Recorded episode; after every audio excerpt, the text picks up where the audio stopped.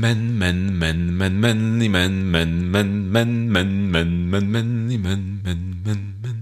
Witajcie w podcaście Pop Talk, w którym popkulturę bierzemy na poważnie. Dzisiaj rozmawiamy o filmie Men w reżyserii Alexa Garlanda. A mówią do Was Michał, i Marek. zapraszamy.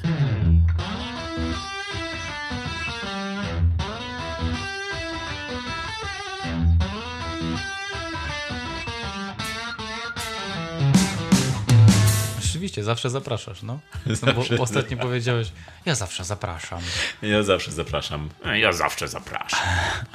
Wyjdzie, że ty jesteś ten niemiły. Ten niemiły, ja wypraszam, ty zapraszasz, ale ta, te siły się ścierają i powstaje neutralny grunt. Tak musi być po prostu. Michał, czytałeś trochę internetu ostatnio? E, Marek, wiesz, że ja nie czytam, tylko oglądam internet. Marek, zgadnij, co się ostatnio zdarzyło w świecie filmu. Festiwal Cannes.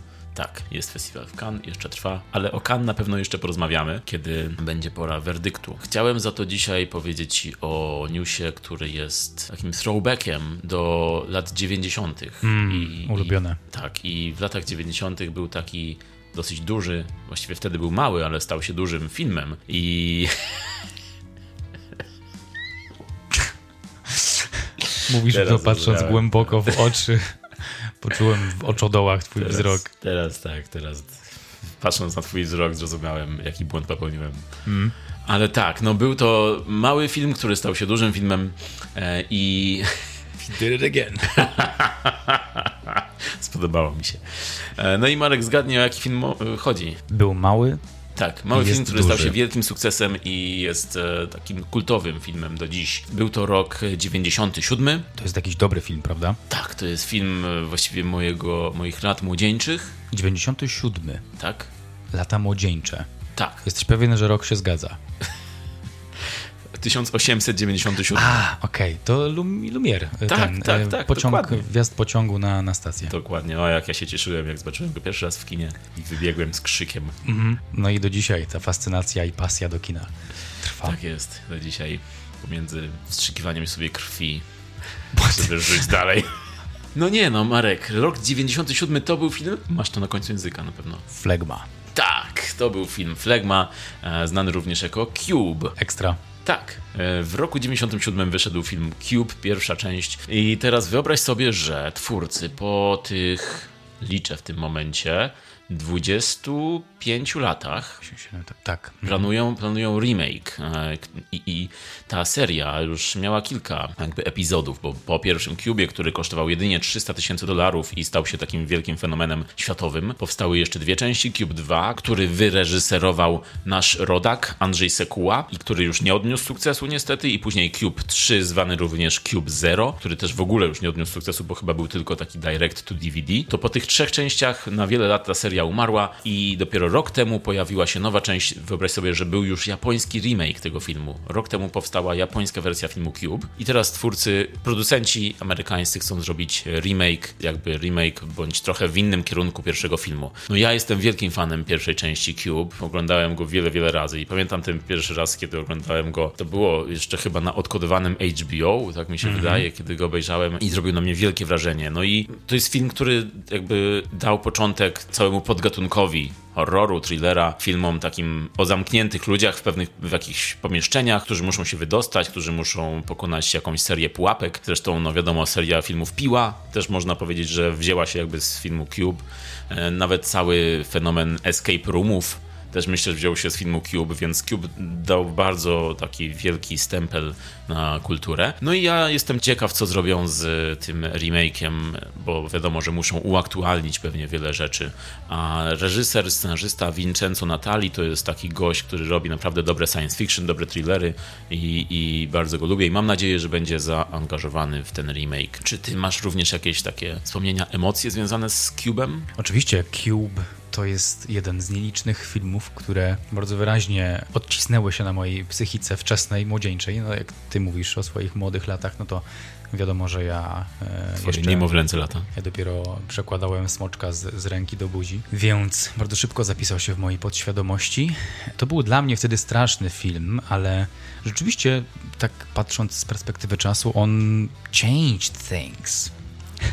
Jakby to Joker powiedział w sali przesłuchań Batmanowi. On rzeczywiście dużo zmienił. Jeśli dobrze pamiętam, to była tam grupka ludzi w takim sześcianie, który się zmieniał trochę i oni właśnie musieli wydostać się z jednego miejsca do drugiego i chyba jedynemu się udało wydostać z tego sześcianu. Jest to stary film, więc możemy spoilerować, ale tak, jeden przeżył i wydostał się i udał się w stronę białego światła w finale yy, pierwszej części, tak. I tak się skończył.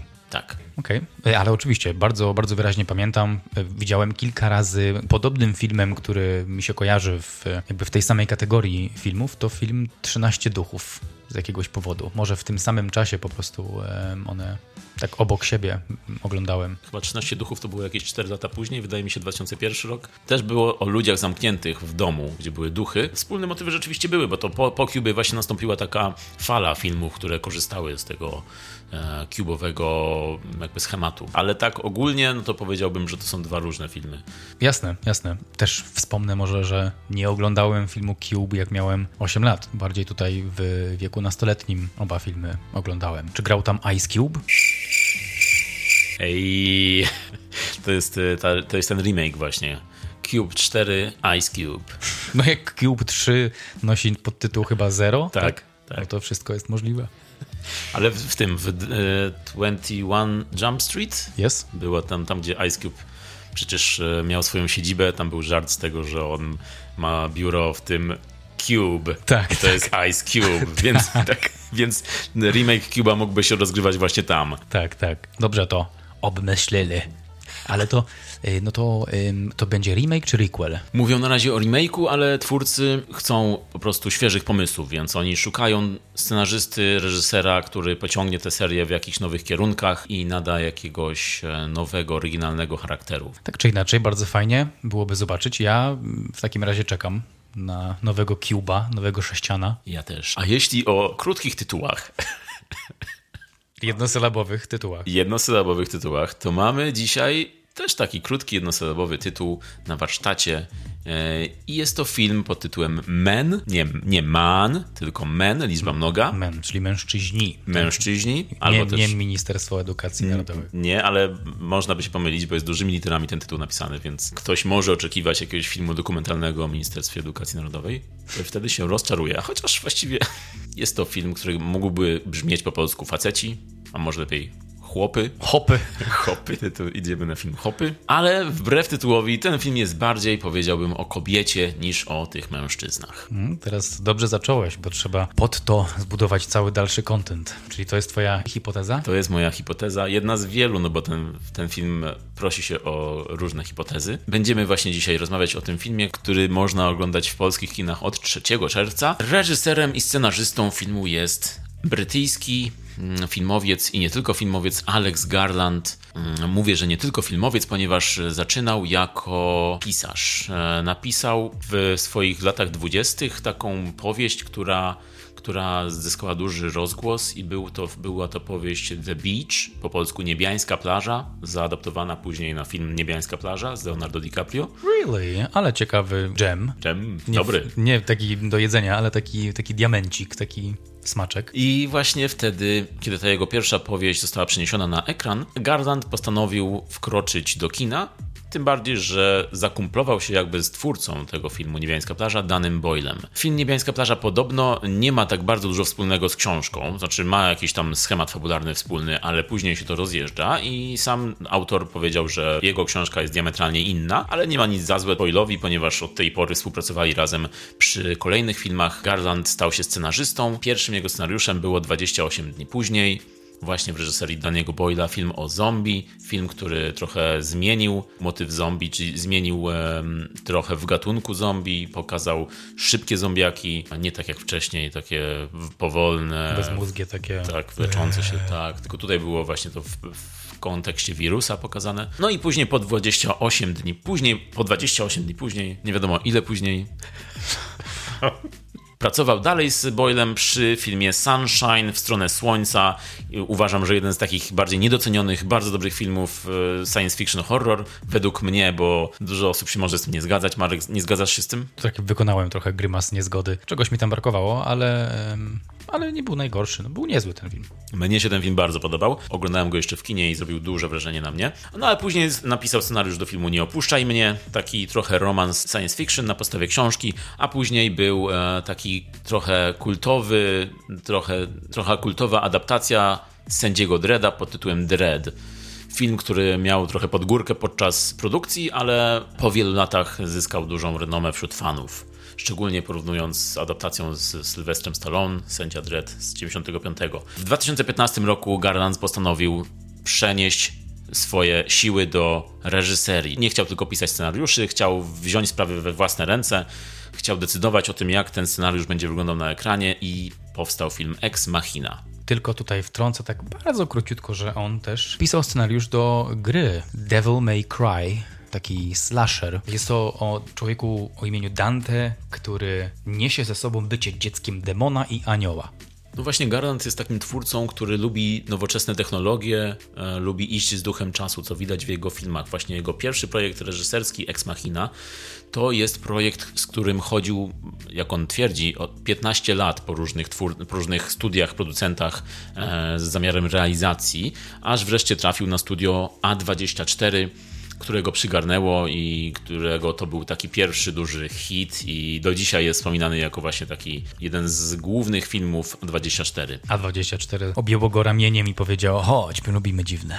Dokładnie tak to wyglądało, tak, um, tak, to było tak. I później po tym filmie Ex Machina, w ogóle Ex Machina bardzo dobry film, prawda? Tu cię chyba nie ma grymasów u ciebie. Wiesz co, ja nie do końca pamiętam ten film, ale, yy, ale pamiętam, że podobał mi się. To był ten z Izakiem, Oskarem Izakiem, o tej kobiecie, która była androidem i on ją stworzył, tak? Tak, Alicia Vikander grała ją. Atrakcyjny był ten film, z tego co pamiętam. A też widać w nim już te zestawy mm, motywów i obsesji, które interesują Garlanda w opowieściach, w jego opowieściach, bo e, następnym filmem była Anihilacja, film Netflixa, który, nie, który był chyba tylko tam przez kilka dni w kinach, ponieważ był uznawany za zbyt intelektualny na, na, na życie kinowe i skończył na Netflixie. Film z Natalie Portman, film science fiction, który jest takim bardzo zimnym science fiction, nie, nie takim science fiction, jakiego można by oczekiwać po, po tym opisie na przykład. To jest takie trochę stalkerowe e, sci-fi o, o kobietach, które udają się do zony i muszą tam odnaleźć, rozwiązać tajemnicę, co się tam wydarzyło. W każdym razie, po anihilacji A24 znowu złapało Garlanda i teraz wrócił z filmem Men, filmem, który już nie ma tak dużo wspólnego z technologią i z science fiction, bo to jest taki bardziej horror, już można powiedzieć. To jest taki folkowy horror właściwie. To ciekawe, co mówisz o tym filmie Ex Machina i 15 latach poszukiwania patrona, który się tym zajmie, bo coś tutaj Zauważam pewien schemat u Garlanda z tymi 15 latami, ale do tego jeszcze wrócimy. Mówisz, że to horror i rzeczywiście są tam elementy horrorowe. Ćwiczyłem to słowo w ogóle wczoraj. To jest bardzo trudne słowo powiedzieć tak. Horrorowe. Jestem pod wrażeniem, Marek. Dziękuję. Pozdrawiam serdecznie. Kogo? Wszystkich, którzy słuchają i również podziwiają. A, myślałem, że tych, którzy nie mogą powiedzieć ry. Tej społeczności nie tykam. nie pozdrawiam. Znaczy pozdrawiam, ale nie wymagam Nieważne, zapędzasz mnie w coś, tak, z czego chciałem, nie da się wyjść. Chciałem cię skompromitować, ale no nie udało się. E, horror. Dobra, dobra łatka, dobry label na ten film, ale pewnie jest tam coś jeszcze. Fajnie, fajnie będzie poodkrywać to trochę dzisiaj z tobą. Opis film webowy ja najpierw przeczytam, żebyście mm, dostali taki ogólny obraz, a za chwilkę wejdę w trochę, w świat trochę większej ilości szczegółów, nie spoilując tej fabuły de facto, tylko jakby naświetlając wam, z jakimi bohaterami mamy do czynienia czynienia i z jakimi problemami mogą się zmagać w dalszej części filmu. Więc opis filmu webowy brzmi tak. Młoda kobieta po śmierci męża wyjeżdża na samotne wakacje do angielskiej posiadłości, by pozbyć się prześladujących ją wspomnień. Ten ogólny opis jak najbardziej oddaje to, co się dzieje w tym filmie. Natomiast chciałbym tutaj powiedzieć o pierwszej scenie, która tak naprawdę ładnie naświetla to, z czym będziemy mieć do czynienia w dalszych dalszych częściach tego filmu. Otóż zastajemy głównych bohaterów, czyli e, Jesse Buckley i Papa Essiedu. Nie wiem, czy dobrze czytam to nazwisko. Nazwijmy ich Jesse i Papa. Nie. Musiał się nazywać Papa. Nie mógł inaczej, naprawdę. Widzę to zakłopotanie, Marek, na twojej twarzy. Nie ćwiczyłem Dlaczego? tego. Dlaczego papa?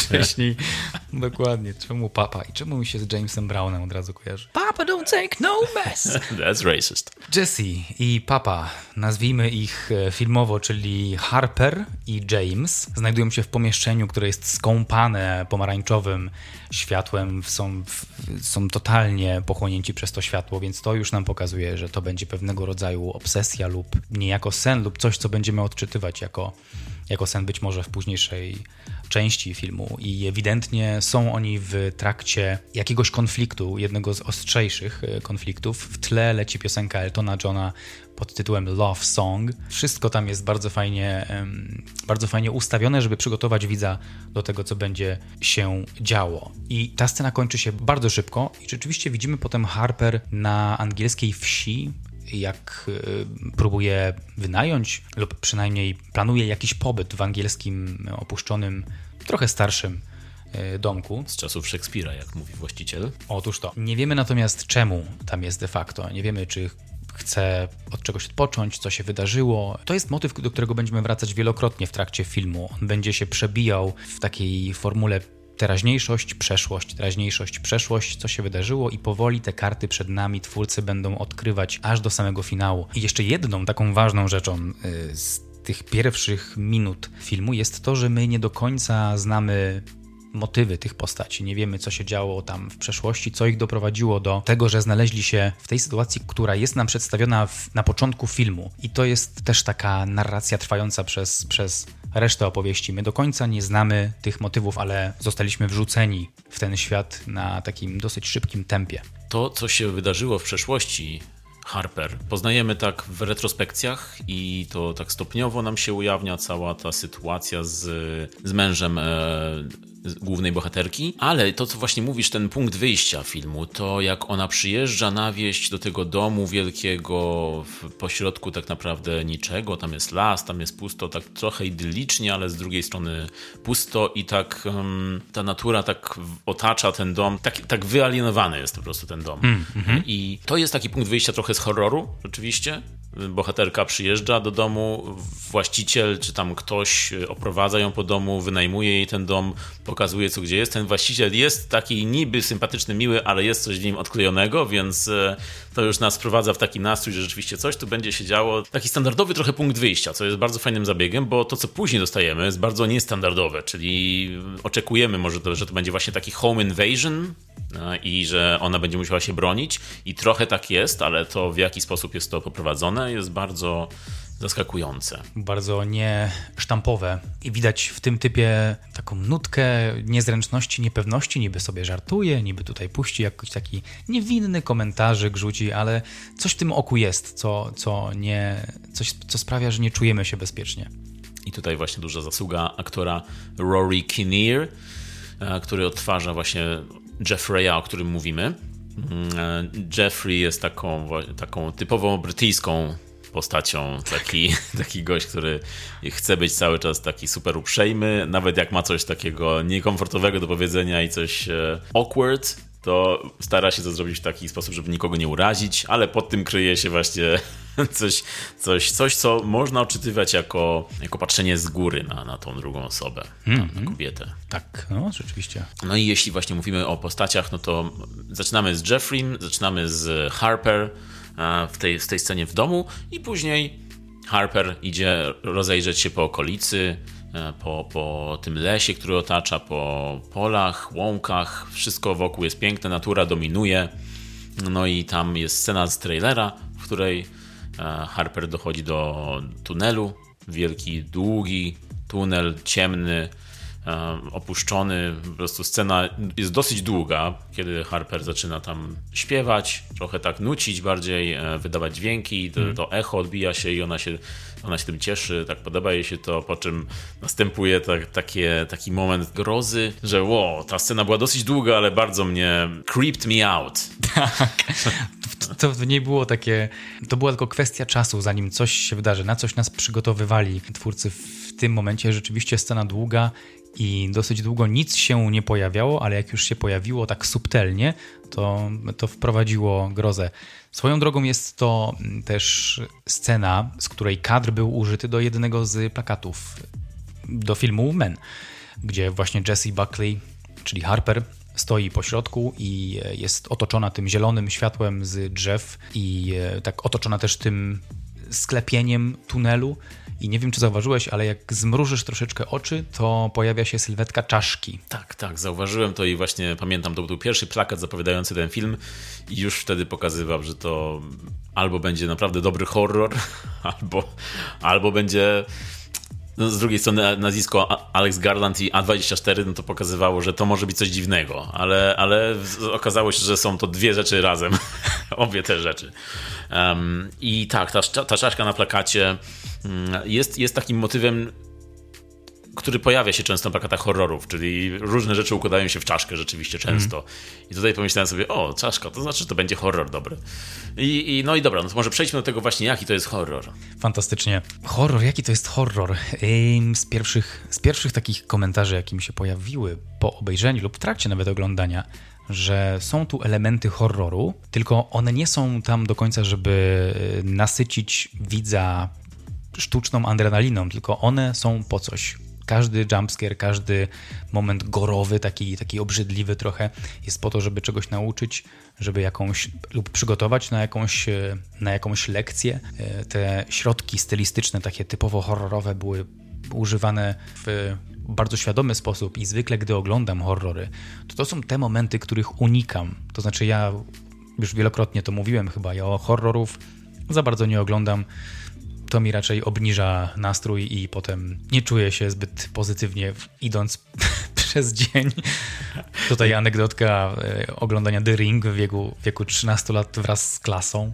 Jestem nadal pod wielkim wrażeniem tego, że twoja nauczycielka zabrała klasę na The Ring do kina. To moja wychowawczyni nawet. Mm, musiała was bardzo lubić.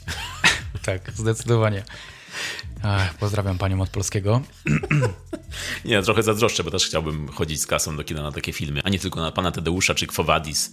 To, to wolałbym rzeczywiście The Ring. Nawet jeśli miałbym mieć koszmary przez tydzień. Tak, tak. Ja rozumiem, rozumiem, której części mi zazdrościsz i e, jakby znając ciebie, bo bardzo lubisz horrory. Natomiast u mnie to nie był tydzień, tylko pół roku. I od tamtej pory horrory mm, średnio. Ale, ale, ale tutaj siedziałem i byłem bardzo zaciekawiony.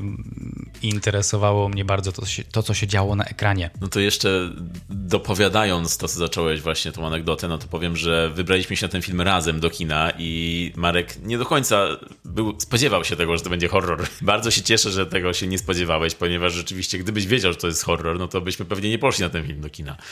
Tylko byś go obejrzał w zaciszu domowym o 9 rano. Z lodami obok, czekoladą. I potem zestawem pięciu komedii tuż po. Tak, a, tym, a tym sposobem mogliśmy go obejrzeć w kinie. W dosyć zapełnionej sali, trzeba powiedzieć, oczywiście. I, i w, w, na dużym ekranie, co dodało mu naprawdę, dodało klimatu i dodało siły. No i fajnie, że poszliśmy na ten film do kina.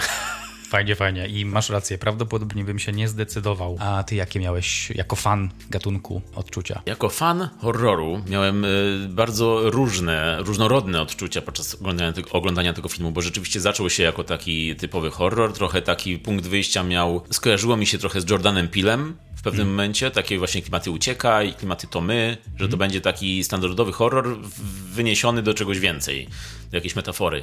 E, co później zmieniło się z kolei w inny klimat horrorowy, bardziej kojarzyło mi się z filmami Lyncha, bardziej takie klimaty abstrakcyjne, takie z taką gęstą atmosferą i bardzo nietypowe, bardzo takie intuicyjne bardziej powiedziałbym, czyli patrzysz na ekranie, nie do końca wiesz co się dzieje, musisz to interpretować, ale odczuwasz to bardzo. I ten film właśnie łączy kilka takich gatunków horroru, a nie mówiąc już o tym, że w ogóle e, to jak ten film się zaczynał i w ogóle przez cały czas trwania filmu bardzo mi się kojarzył z takimi folkowymi horrorami brytyjskimi, mm. na przykład z filmem Kult, The Wicker Man, z 70. lat. I później właśnie przeczytałem w wywiadzie, że rzeczywiście Garland inspirował się bardzo tym filmem Kult. On mówi, że z jego dzieciństwa jest to jeden z filmów, które bardzo wywarły na nim wrażenie. I tam odczuwalne są te klimaty, właśnie takie natura kontra człowiek. Ta natura jest taka dominująca, te legendy ludowe, jakieś bożki, bóstwa i właśnie film Kult też miał, te, też miał ten, ten taki opresyjny klimat. Nie mówię tutaj o filmie Kult z 2006 roku z Nicolasem Cage'em,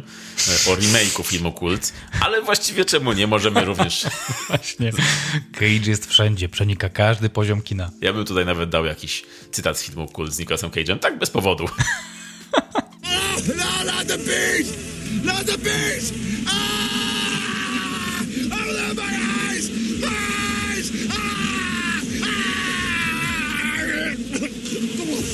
No i, no i właśnie ten folkowy horror właśnie bardzo był odczuwalny w filmie Men. No to w takim razie bardzo dobre oko, Michał, że to zauważyłeś i, i odczytałeś tutaj inspirację reżysera. Mi też trochę kojarzył się z filmem Midsommar. Też trochę było tak człowiek versus natura, trochę tradycji tam było więcej i takiego folkowego, sekciarskiego życia, ale też był, był człowiek versus coś supernaturalnego. Tak, tak. Midsommar też rzeczywiście słychać tutaj takie echa.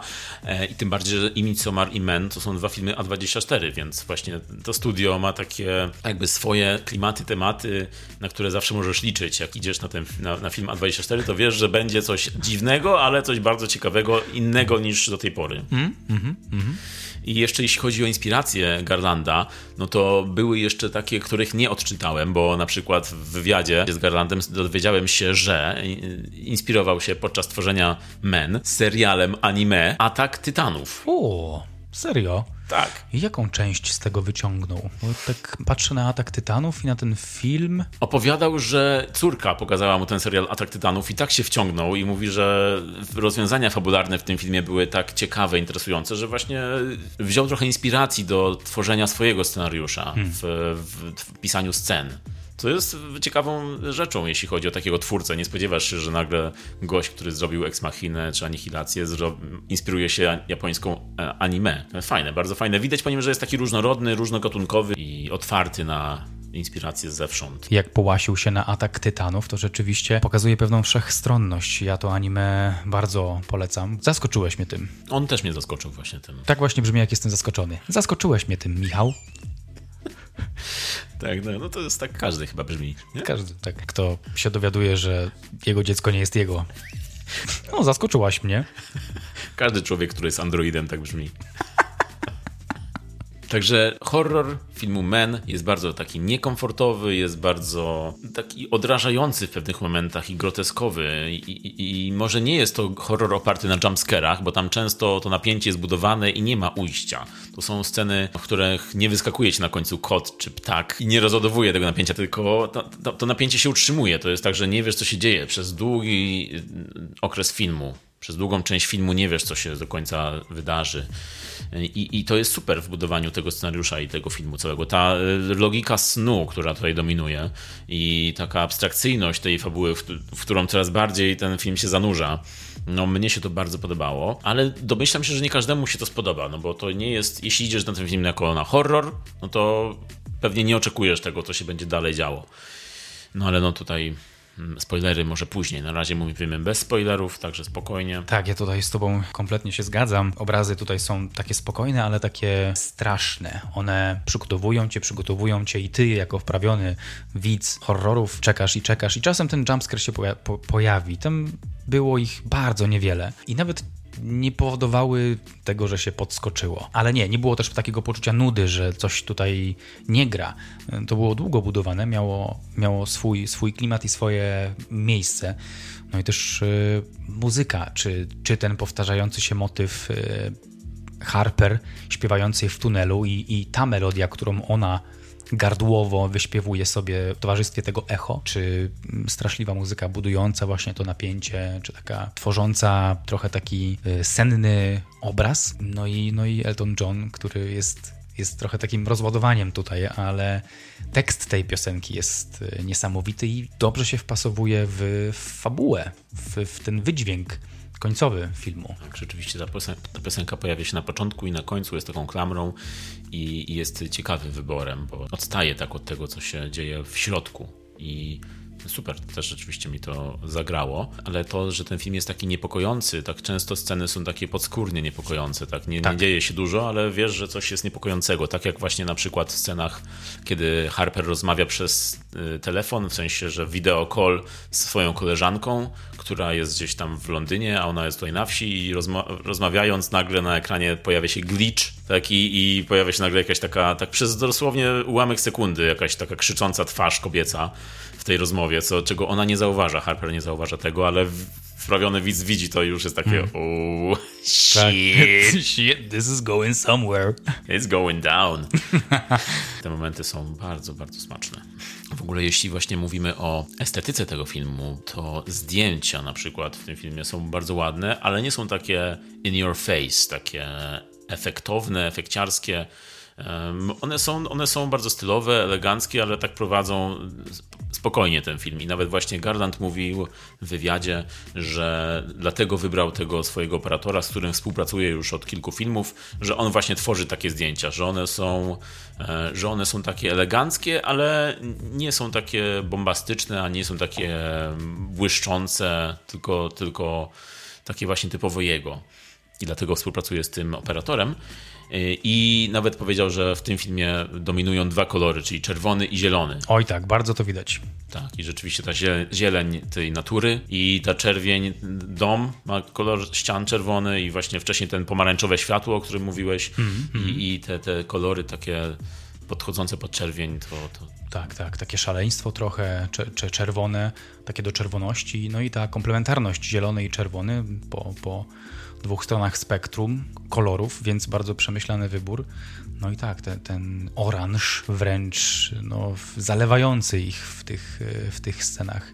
Bardzo sugestywny jest w tym filmie kolor. A tutaj jeszcze tylko wspomnę, że obrazami, czyli operatorem, był Rob Hardy. By the way, pracował też przy filmie Mission Impossible Fallout. Również bardzo dobre zdjęcia i bardzo dobry film. Czyli potrafi i hollywoodzko, i potrafi właśnie tak jak w Men, czyli tak low-key. Chociaż są tam sceny, takie jak na przykład scena z jabłonią i czy w ogóle z tym spadającym mężem um, Harper, które są takie, zostają ci w głowie, nie? Takie są e, dosyć efektowne w takim znaczeniu, że zapisują się w pamięci. Tak, do tego też bardzo chętnie jeszcze później wrócę, do tych właśnie scen flagowych, co nam zostało w tej mhm. pamięci. Ten kolor zielony właśnie symbolizujący tą naturę i ta natura otaczająca ten dom i otacza, otaczająca Harper, to jest tutaj trochę w jej życiu, w życiu głównej bohaterki, to ma być takie odrodzenie, taka wiosna, także budzi się do życia po, tych, e, po, tych, po tej tragedii, która ją spotkała. I, i jeśli chodzi o to odrodzenie i tą wiosnę, to jest tutaj taka postać, jest taki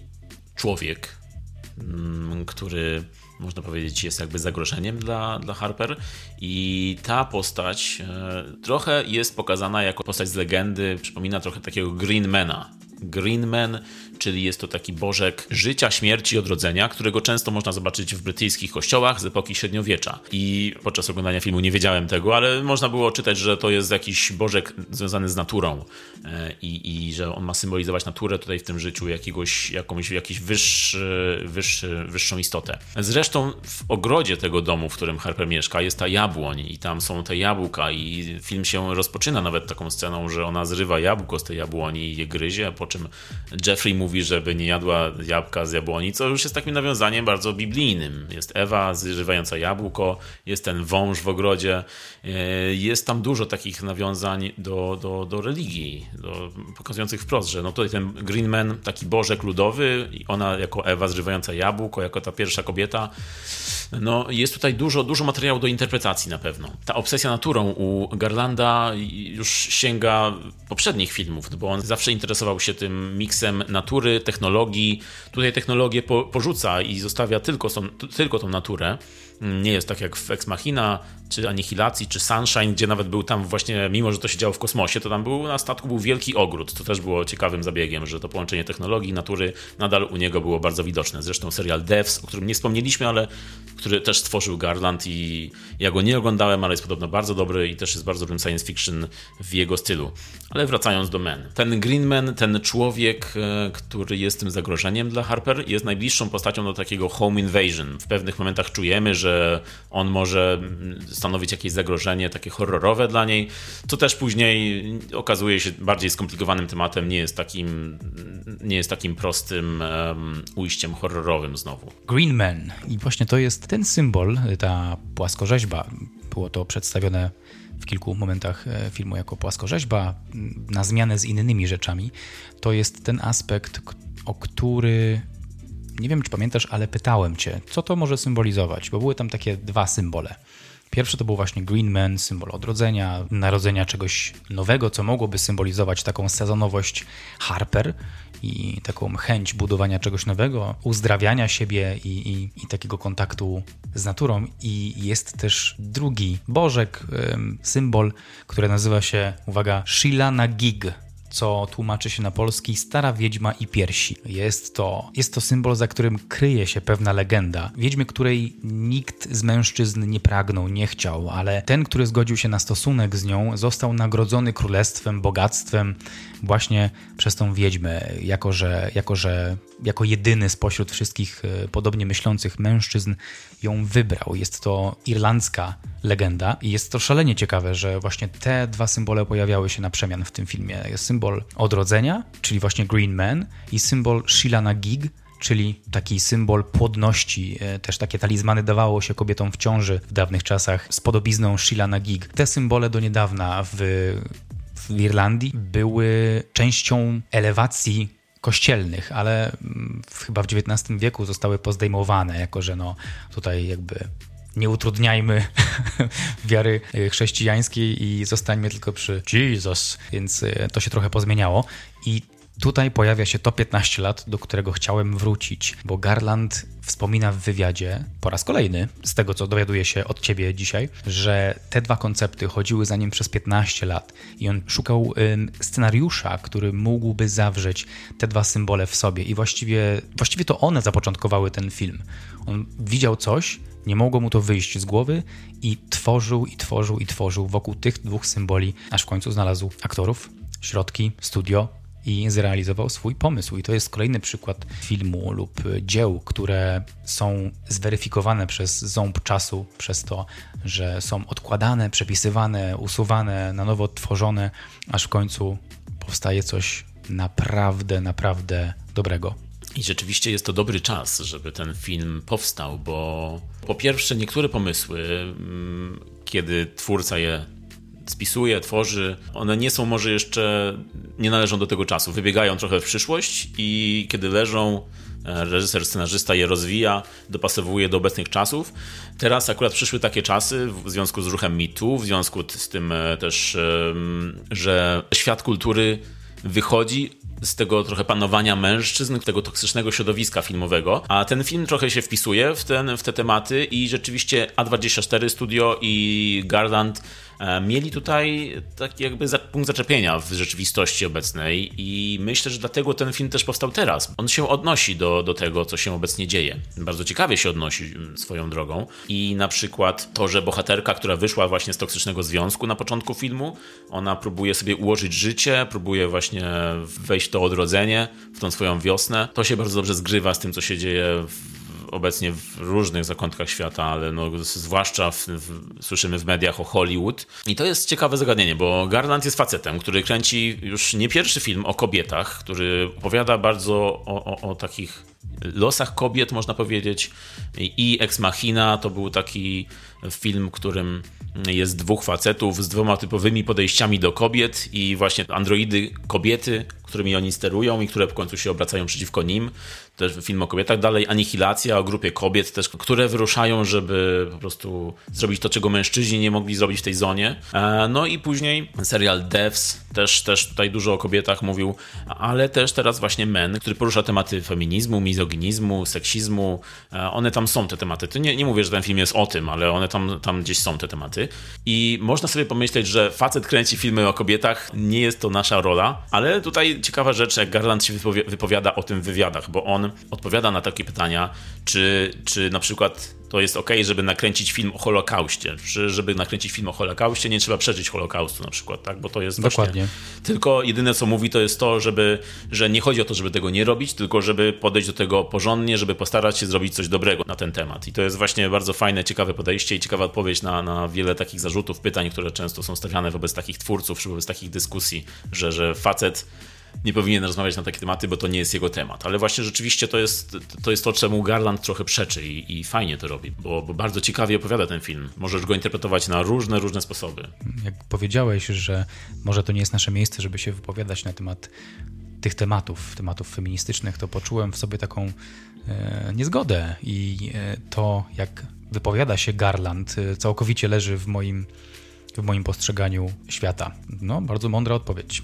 No a jeśli już mówimy o tych mężczyznach e, i, i roli mężczyzn w filmie, to w filmie Men jest kilku, kilkunastu mężczyzn, kilkanaście postaci męskich, bo tak naprawdę jedyną kobietą e, jest przez dużą część filmu jest właśnie Harper i ona jest otoczona w tej wsi przez mężczyzn.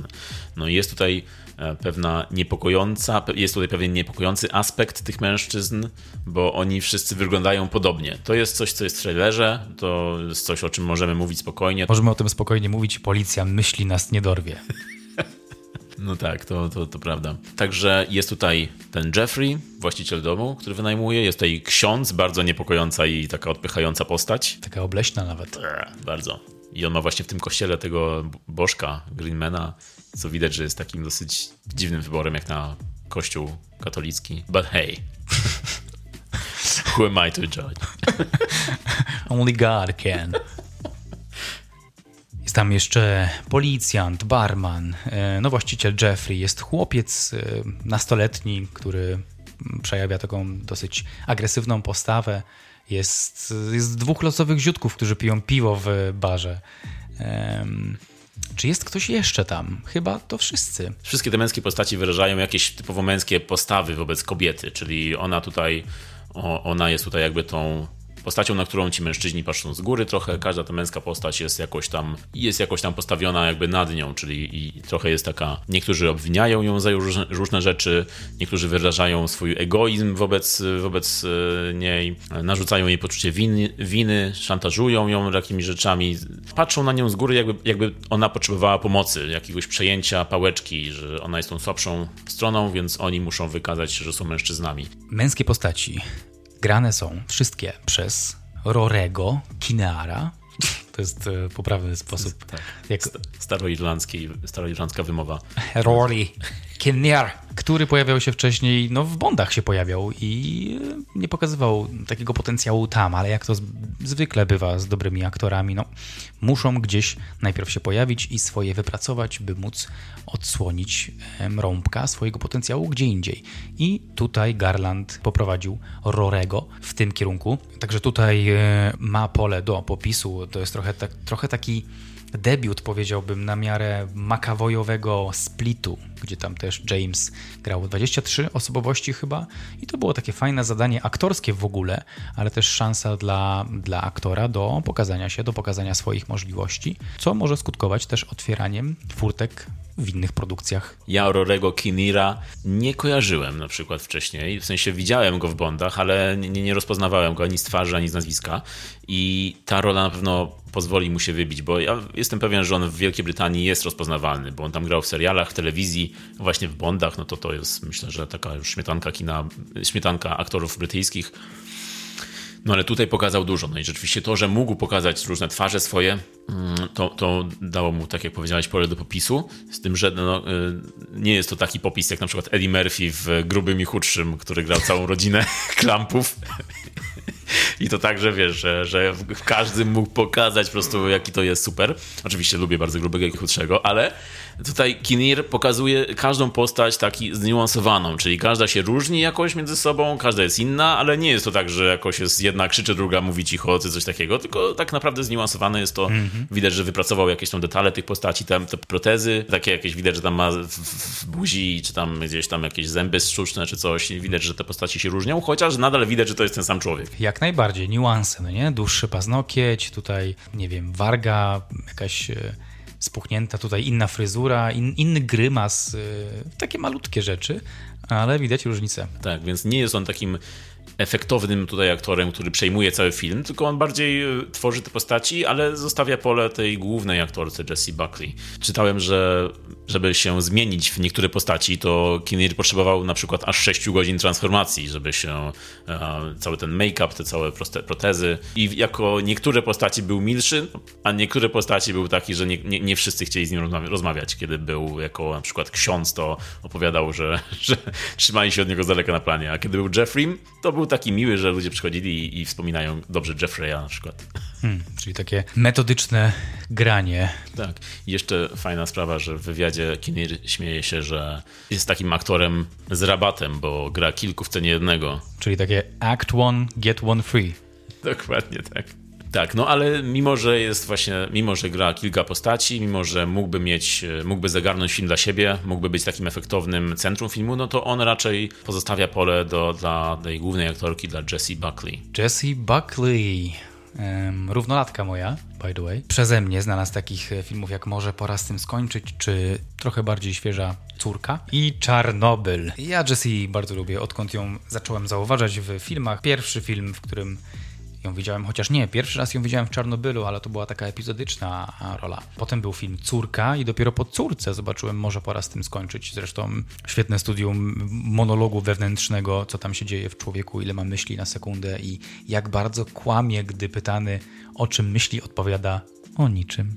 Więc bardzo, bardzo e, fajna eksploracja tutaj jest takiego świata wewnętrznego w filmie Może pora z tym skończyć. Rewelacyjny film swoją drogą. Uwielbiam ten film i powiem ci, zrobił na mnie ogromne wrażenie. I ona i Jesse Plemons stworzyli świetną parę. No i wiadomo, Charlie Kaufman, reżyseria, scenariusz, zawsze można na niego liczyć. Ona w ogóle gra w takich skomplikowanych filmach, takich e, emocjonalnych, takich właśnie do przeżycia, do, do zrozumienia. Dużo tam jest e, takiej meta-refleksji, takiej jesteśmy z nią, ale trochę w jej głowie. E, trochę na zewnątrz tej głowy. Ona zmaga się z takimi poważnymi decyzjami w tych e, rolach.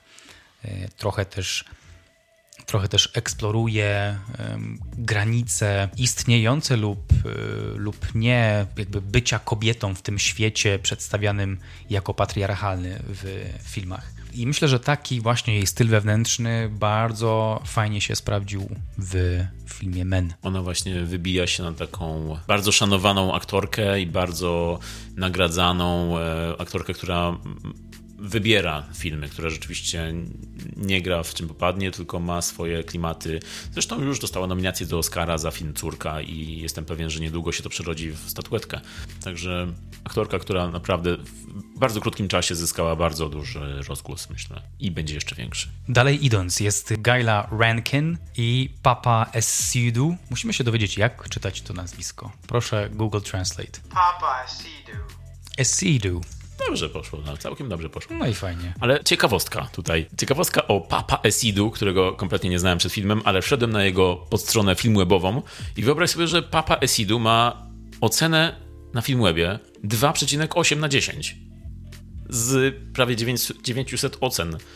Przy czym nie, nie rozumiem za bardzo tego hejtu na niego, bo nie wiem, nie wiem z czego się to wzięło. Czy wiesz może? Czy patrząc na filmy Men, nie za dużo mamy materiału do oceniania tak nisko, ale może jakieś wcześniejsze produkcje, złe, złe wybory, może cały film siadł. No tutaj ewidentnie jest atak w stronę papy. Atak na papę. tak. Dostał w papę, można powiedzieć. Ojej, tutaj świerszcze chyba polecam. Było dobrze i za daleko oczywiście poszło. Lubimy to, taki właśnie styl mamy tutaj. Coś jest śmieszne, ale zostańcie z nami, bo zaraz się zamieni w shit. Tak, tak, tak jest, tak jest.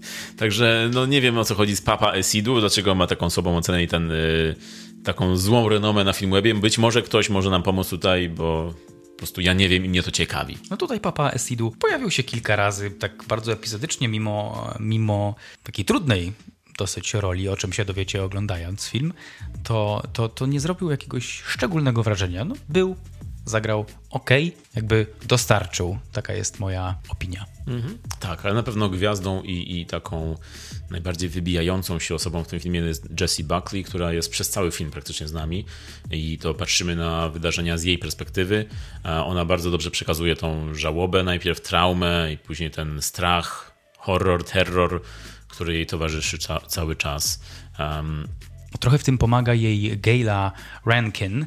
Ona grała w filmach na przykład Her Smell z jak ona miała? Elizabeth, Elizabeth Moss. Moss. Widzieliśmy ten film na festiwalu chyba tak też A, przy okazji mówiąc. American Film Festival, tak. I, ale tak epizodycznie, tu, tam, trochę tak też jest tutaj, że ona tak epizodycznie, tak towarzyszy, tak supportuje tą Jessie e, Buckley, ale nie też aż tak wyraźnie, by była to jakaś znacząca, jakiś znaczący performance. No, po mm -hmm. prostu ona tam jest jako towarzysz i, i, też spełnia swoją rolę dobrze. Przez większość filmu tak naprawdę jest tylko jako wideo rozmowa, a jest tylko jedna scena, w której się pojawia i jest to bardzo mocna scena, ale o tym później. Tak, tutaj Gayla zdecydowanie istnieje tylko w relacji z Harper. Ona sama, sama sobą nie wnosi nic takiego autonomicznego.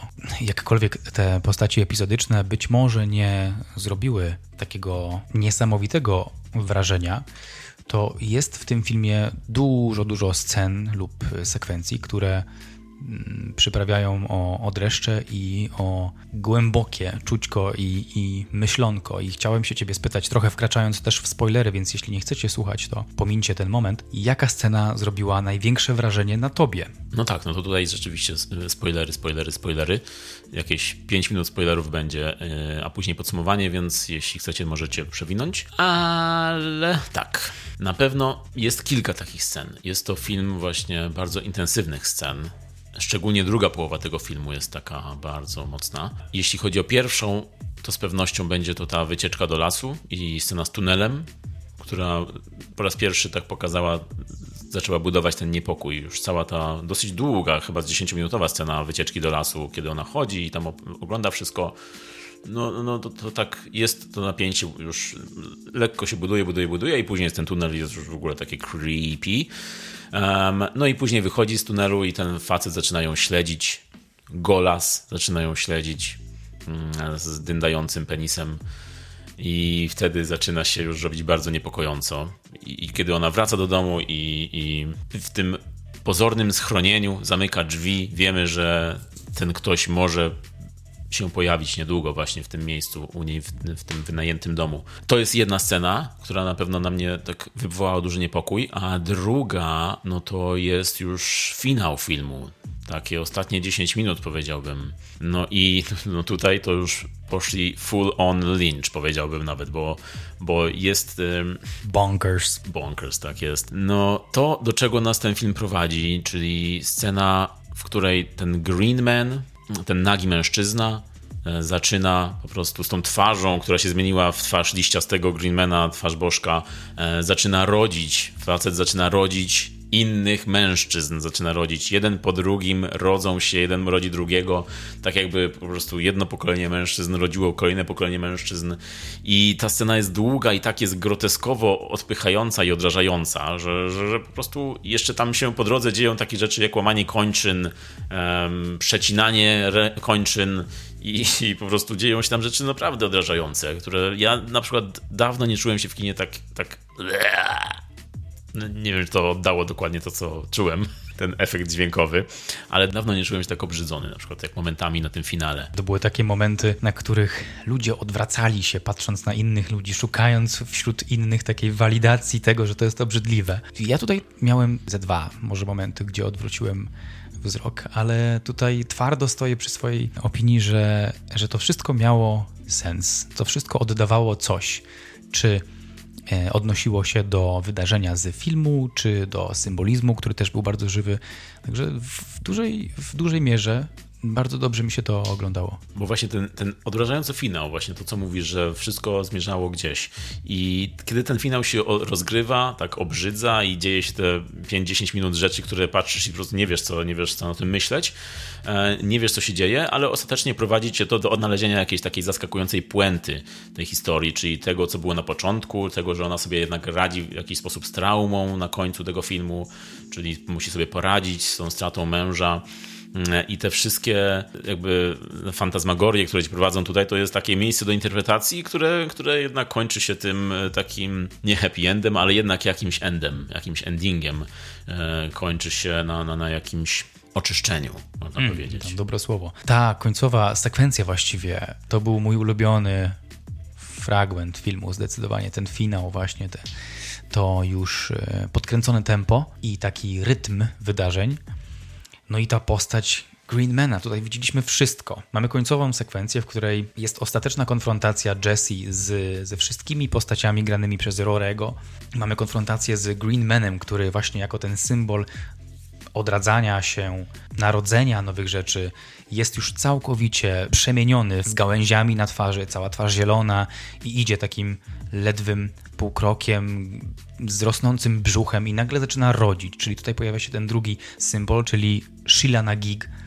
I te symbole w jednym momencie są połączone Green Man rodzi kolejną postać e, graną przez Rorego, czyli ja ich nazwałem Jeffreyowie, bo od Jeffreya de facto zaczęło się, więc nazywam ich e, Jeffreyowie i jeden Jeffrey rodzi kolejnego i ten kolejny, który się rodzi, rodzi następnego i następnego i to była dla mnie niesamowita metafora. To był taki moment nie dość, że był obrzydzający i był taki hej, to jest tutaj są łamane kończyny, tutaj nie do końca wszystkie się sklejają, widać jakąś tkankę mięśniową i, i krew i parujące ciała, które dopiero się e, urodziły, ale najbardziej podobało mi się to, że właściwie w końcówce filmu mamy taki materiał do, do jednej bardzo mocnej interpretacji i na pewno wielu innych mniejszych. Dla mnie taką interpretacją, na czym się skupiłem oglądając końcową sekwencję, było to, że ci mężczyźni w życiu tej kobiety, oni się pojawiają i każdy właśnie jest w jakiś sposób toksyczny, każdy chce czegoś od tej kobiety, obwiniając ją, obrzucając ją swoim nieuporządkowanym E, światem. I w tej scenie Jessie ona nie reaguje tak bardzo strachem. Ona dużo obserwuje, co się dzieje przed nią. Ci mężczyźni przed nią cierpią, e, pokazują jej takie swoje, swoje cierpienie i ja też nie czułem takiego strachu tam, jak jedynie jakiś smutek i współczucie dla, dla obu płci. Tutaj już grubo poleciałem z interpretacją tego. Raczej obserwowałem i starałem się zauważyć jakąś lekcję, która tam była. I tak myślę sobie, że jest to trochę smutne właśnie dla obu płci, że jednak jesteśmy w takim świecie, takim wieloaspektowym, takim skomplikowanym, który jest, no, no jest daleki od prostego świata. Nieważne jak niektórzy ludzie chcą patrzeć na ten świat, jest to raczej skomplikowana rzeczywistość. A ten świat relacji i właśnie takich poważnych tematów jak trauma, jak e, żałoba, jak radzenie sobie z, z, ze stratą, e, to są równie skomplikowane tematy. I taką lekcją, którą wydobyłem z tej końcowej sekwencji jest to, że ci mężczyźni będą się pojawiać i ci, e, te, te relacje będą tak wyglądać, bo ci mężczyźni ostatecznie, niezależnie od tego, jak to okazują, bo okazują to często w toksyczny sposób. Według mnie tak naprawdę chcą takiej bezwarunkowej miłości, tego chcą od, od tej swojej wymarzonej kobiety, chcą tego, e, mimo że sami nie do końca są dojrzali, to oczekują właśnie, że tą pustkę, ten deficyt e, wypełnią sobie poprzez relacje z kobietą, a to w, w, no w dużej mierze jest po prostu echo przeszłości. Nie da się tego tak zalepić tylko no, jedyna możliwość, jaka istnieje, to takie wspólne wzrastanie w tej dojrzałości. I ja to zobaczyłem na przykład w tej scenie i zwłaszcza też w końcowym momencie, gdy ten James mówi jej, pytany, co ty właściwie ode mnie chcesz? On jej mówi, ja chcę twojej miłości, chcę być kochany. To było niesamowite. To jest e, tak napakowany metaforą e, film. Dawno takiego nie widziałem. Mnóstwo emocji w tym finale. To nie jest tak, że ten film jest anty-men, antymęski, tylko on pokazuje właśnie perspektywę tej kobiety, która po prostu jest w takiej sytuacji, jaka jest i, i ona sobie w ten sposób radzi. To jest jej perspektywa, jej patrzenie na tych mężczyzn.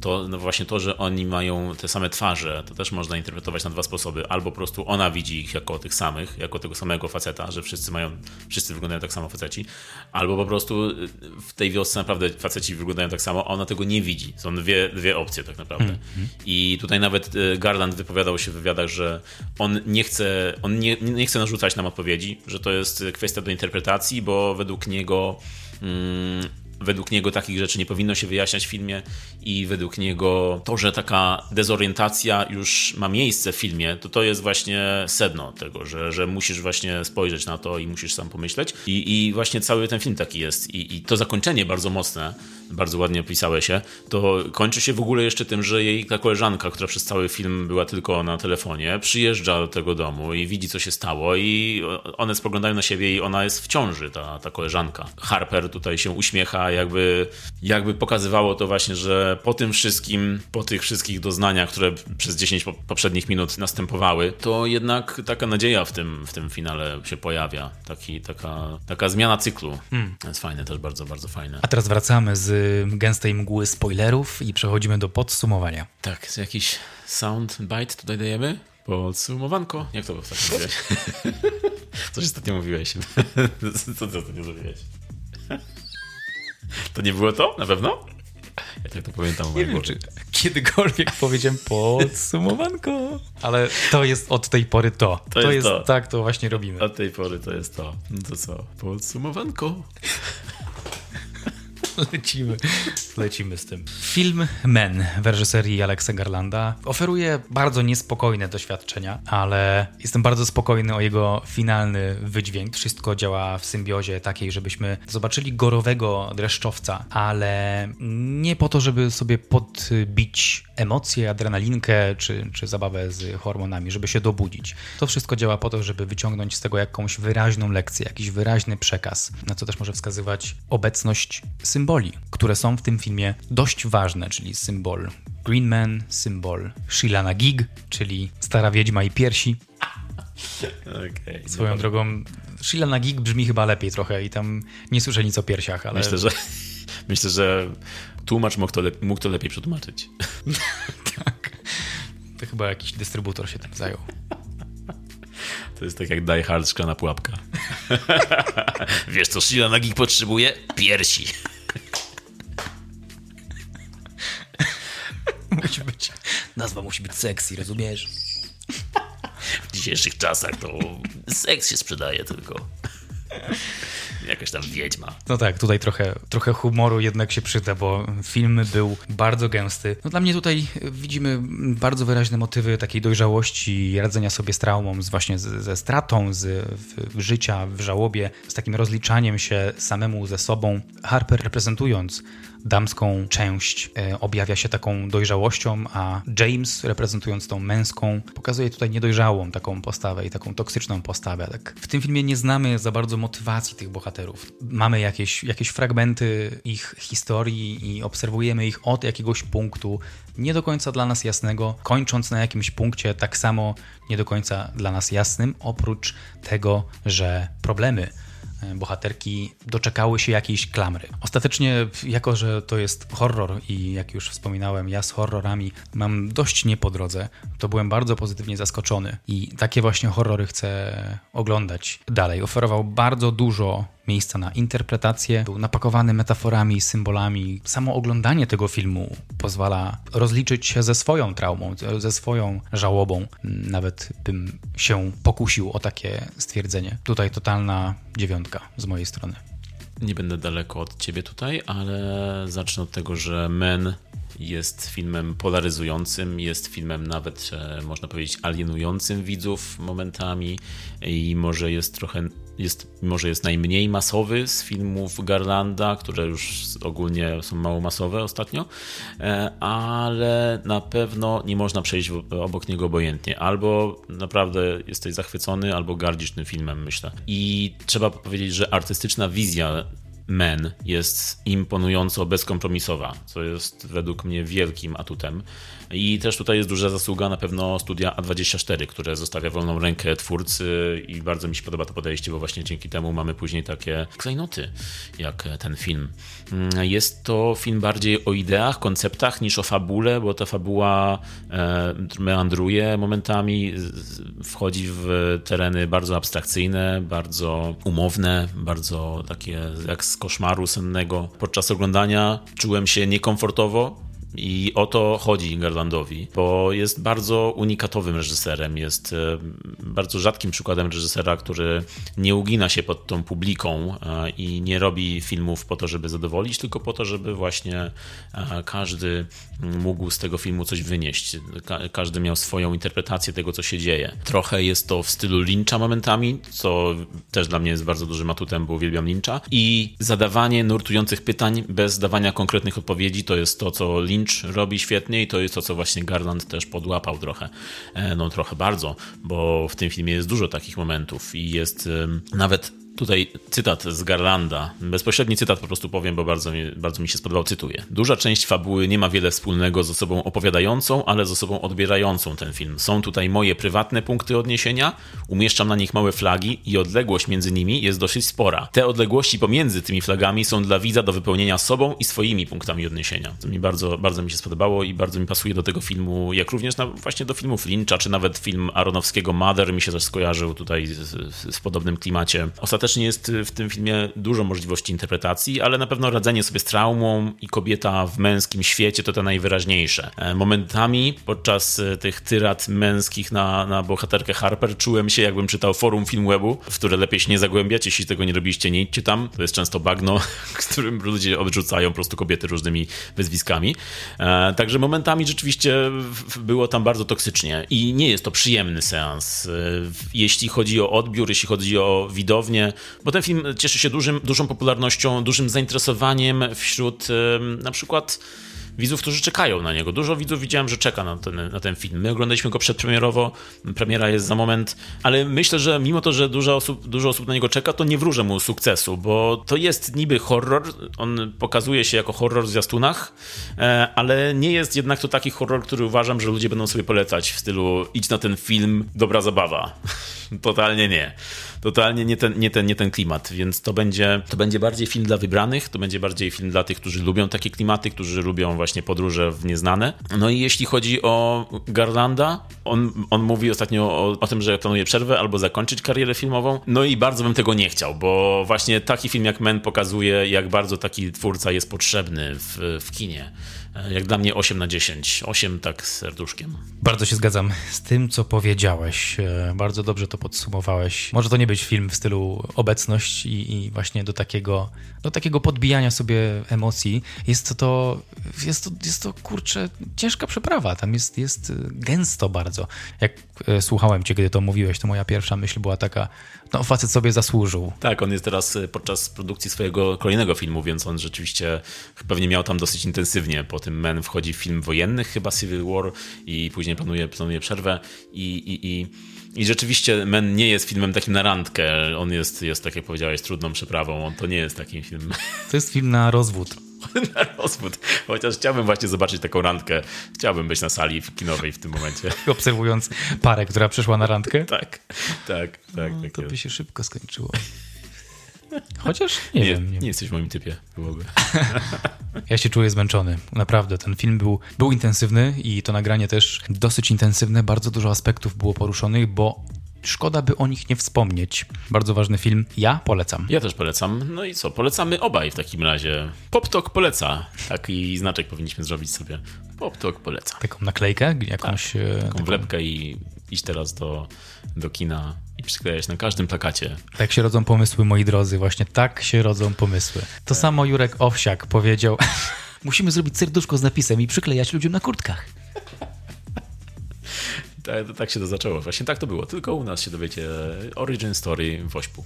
Tak, dużo nas, dużo nas kosztowało ten film, dużo emocji, to nagranie nas, nas dużo kosztowało, dużo przygotowania włożyliśmy w, w, ten odcinek, jak i każdy inny odcinek. Także bardzo dziękujemy, że nas słuchacie, że jesteście z nami. Wiele to dla nas znaczy, bo nas to motywuje do nagrywania kolejnych i do kolejnej pracy nad poptokiem. I nad interpretacją kolejnych historii i zamienianiem ich w takie lekkostrawne zbitki informacji. Bardzo dziękujemy za uwagę. Trzymajcie się. Mm, mówili dzisiaj do Was Michał i Marek. Do usłyszenia. Zobaczenia w następnym.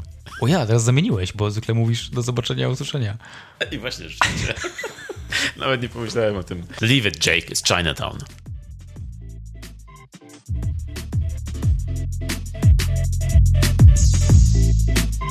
Thank you. Thank